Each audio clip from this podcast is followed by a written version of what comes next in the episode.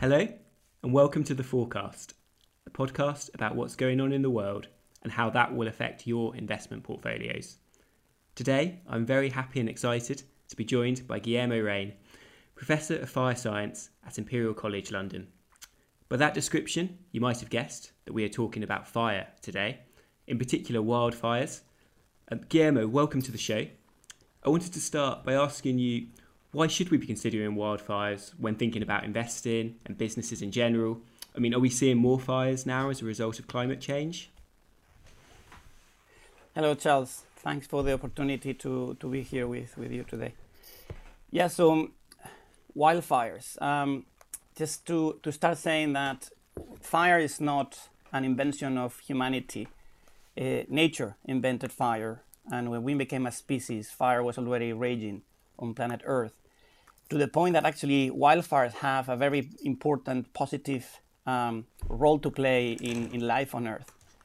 So we, we, we should not be seeing wildfires as just something bad, because there is such a thing as good fires that need to happen in, in the forest.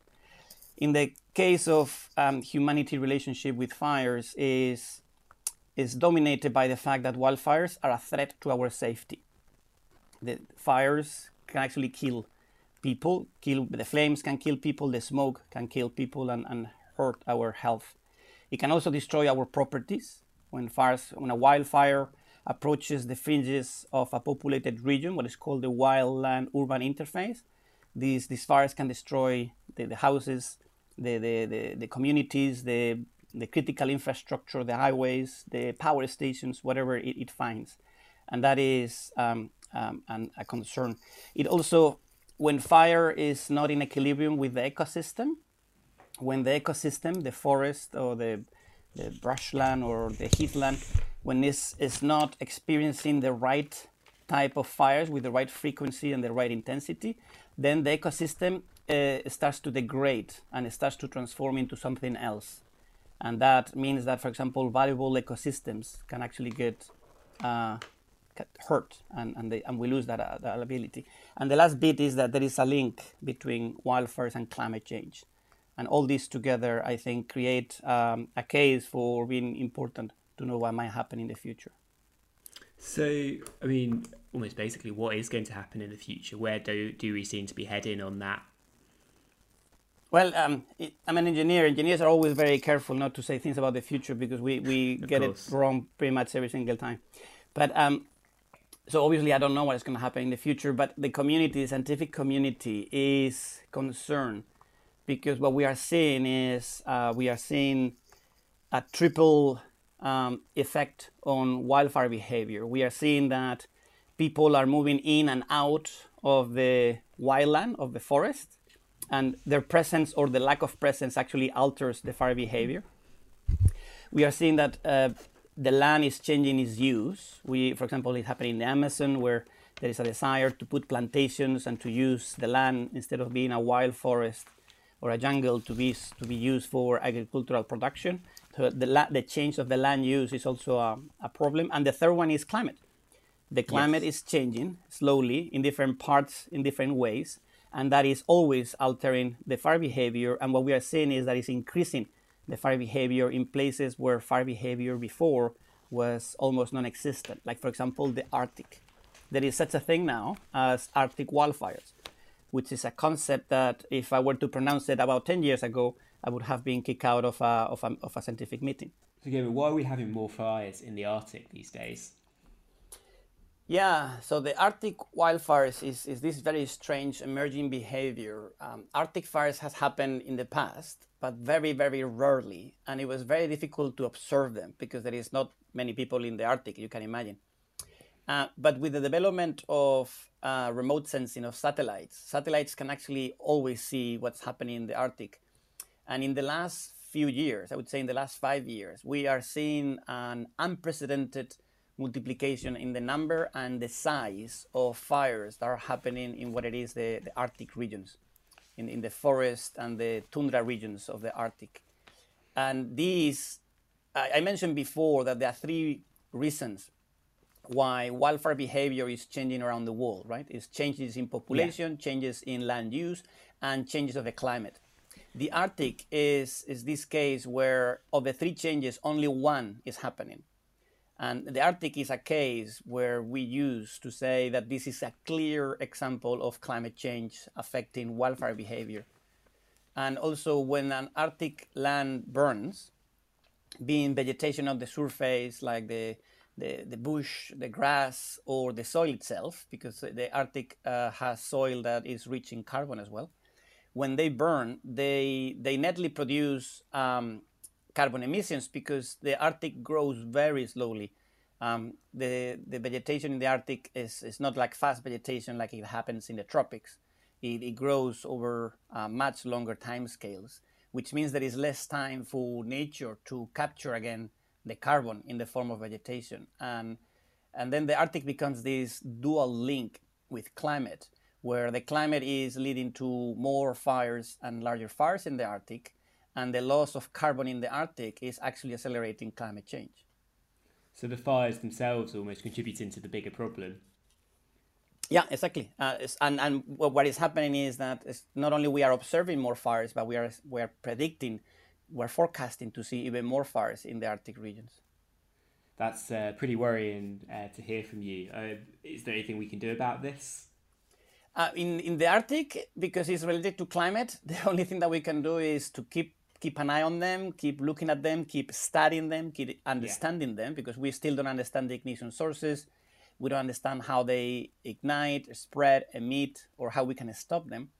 But um, stopping them, for example, I can tell you that the Russian firefight, firefighting brigades have done a good job this year when they were sent to the middle of the of Siberia to to fight these fires. Once they were there, these fires were relatively easy to suppress they're not fires that are like the ones in California and Australia, which are impossible to suppress.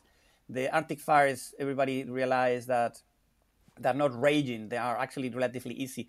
But the, the, the, difficulty is at sending someone there in the middle of Siberia, in the middle of the Arctic, in the middle of Greenland, because we don't typically have uh, mobile firefighting units that can just be deployed uh, that often. Um, but that's what we could do. We could uh, understand them better, develop firefighting capabilities in places we, we had never had them, and, and stop climate change. Yes, yes, I can see that being a problem with Siberia, um, from what I know about it. Not the most uh, friendly place to base a fire station. Um, uh, I guess moving slightly to, you mentioned there the kind of California and Australian firefight, uh, wildfires, sorry. Um, do you think you could explain a little bit about why those happened and some of the damage that was done in those areas. In in Australia. Uh, yes, and California as well. I know had some um, big fires recently as well. Yeah, so over the last few years, there have been many places around the world where wildfires have become a, an even bigger problem. And examples are actually the Arctic and Australia and California. So what is happening in Australia, which is, is the opposite uh, time of the year than California is Australia is always been a flammable uh, continent. Is is yeah. Uh, it is a naturally flammable ecosystem and is actually meant to burn with some frequency naturally. The, the two things have happened. One is that the, now there is a lot of people in into the wilderness of Australia, and that means that when a fire that normally would be a natural fire could actually be a positive fire for the ecosystem, when there is people in the path and there is property in the path, then actually automatically becomes a bad fire that has to be either fight, fought, or people have to evacuate, and that becomes dramatic. And the second is when Australia is undergoing especially drought conditions and windy conditions, which could be related to climate change or not, but these, these things happen, then the fires become very large and very fast. This, and we call them actually mega fires to give an intent, to give a, a, a sense that this is not the typical natural fire, gentle yeah. burning the ecosystem. These are very scary monsters that are approaching um, cities and towns and they are producing plumes of the smoke. And the problem with mega fires is that they cannot be extinguished, they cannot be stopped. You, you can, the firefighters can only protect what is called the flanks, so it doesn't move to the sides, and evacuate everybody in their path, and literally wait until the wind stops, and then they have a chance, maybe with air tankers and the ground crews, to suppress it. And what happens in California is very similar to the case of Australia, uh, with the, the, the, there are two strange things, well, two unique things that happen in California. One is that because the United States have been really good at suppressing all wildfires for the last hundred years, it means that the North America as, as, a, as a region has accumulated a lot of fuel, a lot of dead um, vegetation that mm. uh, or live vegetation. So they, their forests they have less, but they are overgrown in general because they have been suppressing all fires over over a hundred years. So they have excluded all fires, good fires and bad fires. And it means that they're right now the, the ecosystems in North America are more flammable than they should be. And when there is any fire, then the fires are bigger than they should be, and they become mega fires and scary fires quite quickly. And then California has this issue with power lines, the, the wires that are carrying the electricity at high voltage and, and, and high intensity. That when there is wind in California, the power lines have a tendency to swing and actually touch each other, and they produce a shower of sparks when that happens. And these showers of sparks, they actually are very they can ignite wildfires wherever they happen. So then California has these anthropogenic ignition sources when it's windy, these sparking power lines. And it has an ecosystem that is overgrown and more flammable than normal. So yeah. when there is wind and there is and it's dry, then California has a tendency to have a lot of large fires as opposed to have just a few small fires. I mean that's quite fascinating that actually they were putting out the wrong fires for so many years that it's now causing a problem uh, to some degree. Um, one point on that when you talk about the power lines, um, I wondered how much fires kind of get in the way of delivery of electricity in these utilities as well. Is that one of the big risks of these fires? You mean in the sense that the fire can actually also cut the power. To, yes, exactly, yeah, exactly. Yeah, in, in, indeed, there is a, a, dual link between fire and, and power delivery. Is that in California? This doesn't happen in other places. This is something that very specific of California and, and the U.S. That the power lines can actually ignite fire so often. But it's true that then a, a big wildfire um, can actually cut and completely destroy your infrastructure, being these power lines or being, for example, power plants or highways or tunnels. Uh, it, it, fire is very destructive when it crosses the path of, of human structures. Yes. Um, and I wondered then, moving on, to talk a little bit about the business side of that then and whether you're, you know, one as an academic, whether you're you know, getting requests from businesses to look into the increased risk of this. Um, and two, whether they you know much about whether you're seeing sort of businesses in these areas prepare for the, the rise of more fires. It, yes, it is. There, there is a growing um, interest in, in industry and insurance, for example, yes. in being able to quantify risk so they can actually take appropriate measurements or to forecast or kind of like see the general tendencies of might happen in the future. And there is um, um, a growing market in that sense. Many of my colleagues, for example, who have been developing computer models for risk in different regions of the world for the firefighters, now they are actually using the same models, but are giving them to insurance companies. For example, are trying to look into setting setting premiums based on location and time of the year.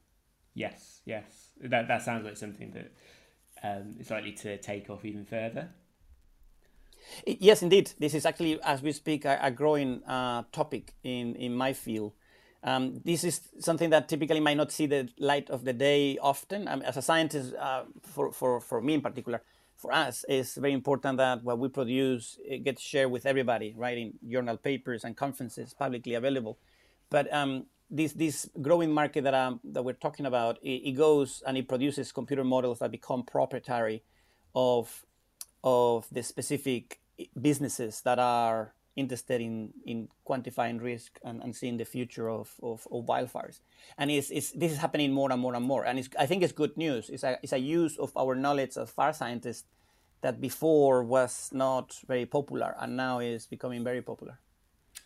Yes, and that it seems like in general the climate is becoming much more part of businesses' plans. Uh, I wonder what kind of, if you sort of have any idea of what kind of businesses in particular are potentially at risk here. Um, in one interesting case that I was reading about um, was uh, a vineyard in California, the Newton Yeah. Estate, um, owned Indeed, by LVMH. Uh, they just had to write it off in their annual report this year um, because it was uh, caught in the Californian wildfires. Uh, yeah, what is vineyards seem like an obvious sort of business that are hit by these things, but are there any other kinds that sort of quite obviously in the firing line, for want of a better phrase? Yeah, so any any business which um, assets are in in the wild urban interface, which is that the asset um, is is in is in contact with the forest. It, it is an asset that is exposed to wildfires. That's that's unavoidable, Yeah, and that's a business that might want or is already doing, looking into how to defend, how to mitigate, or how to foresee what could be the future. Um, uh, there is also a, a risk of business interruption, which is a different type of, of risk if you are Yeah. close to the wilderness, because you might have to evacuate. Uh, about every year now, as we speak, more than 1 million people has to evacuate from their homes and, Wow. and their place of work because uh, a, a wildfire is arriving and, and they actually are asked by the authorities to get out of their way. And sometimes when they come back, they come back to, to a, a neighborhood that has burned and, and their houses might have disappeared. Um, which is a, a diff- so it's obviously you have you have to recover the house and the office and your business, but you also have been away from where you were for several weeks. That's what I call them fire refugees, because these people that have to uh, leave literally within minutes of, of a notice, and come back maybe weeks later. that sounds pretty disruptive. Uh, is is there kind of also a long term risk then from those that you know, people once they've had to go through that once will move their businesses, move their homes? Yeah, well, it is definitely a, a, a- long-term issue, and we are seeing more of this, not not less. Uh, when we look into, there's there is few people who are collecting all the numbers and putting them together. But when we do this, and I, we do this recently, for example, with evacuations, wildfire evacuations, uh, the the number of wildfire evacuations around the world uh, is, is is very clearly growing. Uh, So and, and faster than population growth. So it's not just because there is more people um, around that we are having more evacuations. It's because we are having more people in the wilderness and we are having more big fires. So it's that kind of you know, humans coming towards the towards more the nature more um, in terms of where they're living as well. Yeah, exactly. So it's, it's when people move closer to the wilderness, which is very nice, and obviously times of pandemic, for example, is, is particularly positive for, for our health, and it's very nice, right?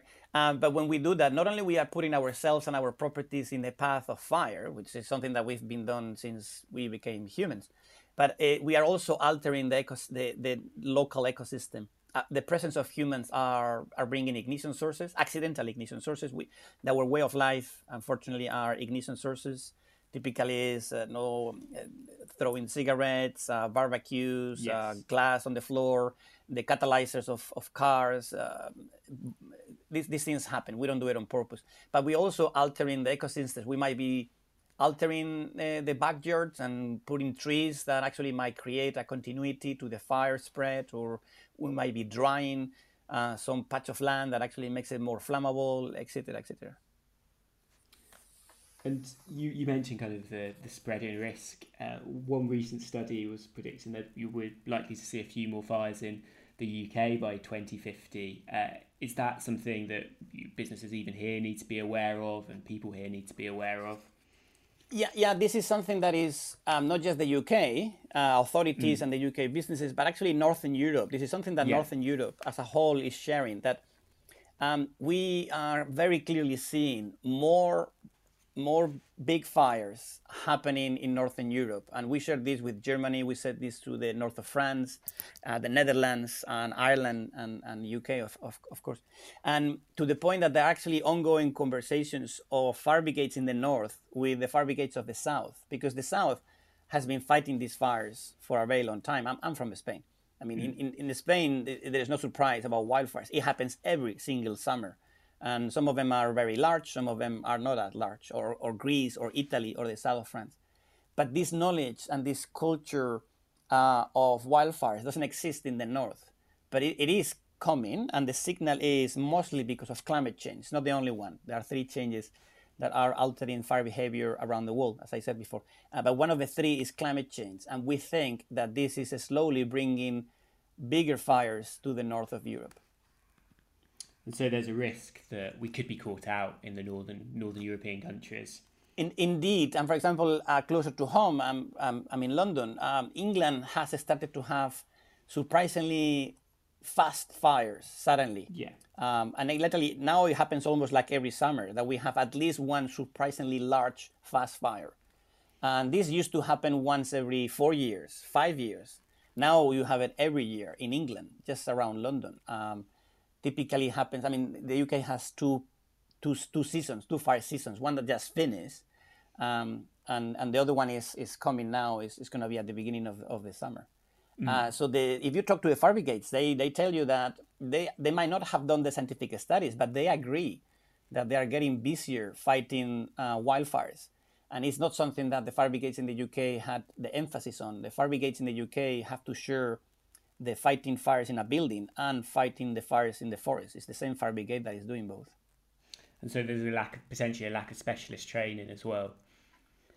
Well, they are definitely trained, but they are saying that they need to be trained more. They need to develop yeah. the technologies and the abilities. I mean, for example, a fire brigade that does both buildings and forests, which happens UK in UK very often, they need two sets, two two way of two ways of dressing uh, if they're called to a fire fire, uh, a, a, a, wildfire, they have to go and put themselves into a completely different uh, suit and boots, yes. and they have to actually drive a different vehicle, and they have to use a different type of water delivery system, and they have to use a completely different strategy.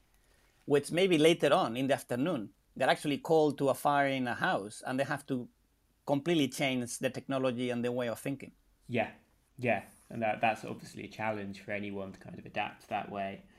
Um, I wondered if we could finish quickly by discussing potentially some of the solutions, um, in particular when you're looking at businesses. Um, I wondered if we could talk a little bit about responsible businesses in regards to fire and in regards to um, using the environment. So, particularly things like timber. Um, obviously, the Amazon wildfires were a big story a couple of years ago. Uh, is is there are there particular things you know, both businesses and investors should be looking out for in this regard?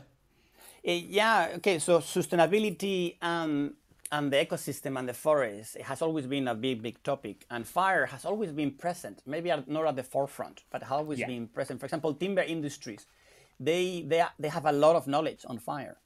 They, they develop it because it's part of a system. It actually is in their best interest to control uh, the fire behavior because it will lead to healthier uh, trees, but also because it will not destroy their assets.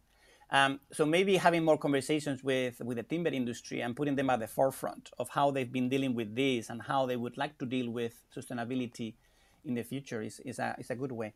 Uh, then we have bad examples of as it happens in the Amazon, where the land use is being changed from uh, wild jungles, uh, no, uh, rain, rainforest into plantations, and, and that involves the destruction of ecosystem. That's a really bad example of a non-sustainable uh, business that is moving in, in many parts of the Amazon. This is also happening in Southeast Asia, in Indonesia, for example, the peatlands of Malaysia as well. They are being changed. They are, they are going from being beautiful and natural peatlands that has stored an incredible amount of carbon naturally by nature into being put into production for for different um, systems. For example, for different products. For example, um, palm oil is, is one of them, and and they produce a significant amount of income to the to the country, to the company, and to the local population. But they they are, if not done properly, they quickly become unsustainable and they create damage to the ecosystem. And this has happened and continues happening, and hopefully with the help of science and, and the, the community, we are moving towards more sustainable businesses and less uh, uh, non-sustainable businesses. And so, do you have um, some hopes then that things might change through kind of engaging sustainably through stuff like sustainable investing? Yeah, um, well, um, as a person, I'm very optimistic. Everybody that knows me, so I'm optimistic. I always see the bright side uh, ahead. Uh, but so we hope for the best, but we prepare for the worst. What what we are seeing is that things are getting better in the future. In the sense, for example, more businesses are are opening their ears to listen about fire and, and the damage that they might be producing to the ecosystem. Uh, but but we are far from being where we want to be, and we are far from resolving the problem. But we are in a way that if, if this continues like this and more people listen to uh, the fire problems and the fire solutions, then we will be in better hands. Great. Thank you very much for joining me, Guillermo.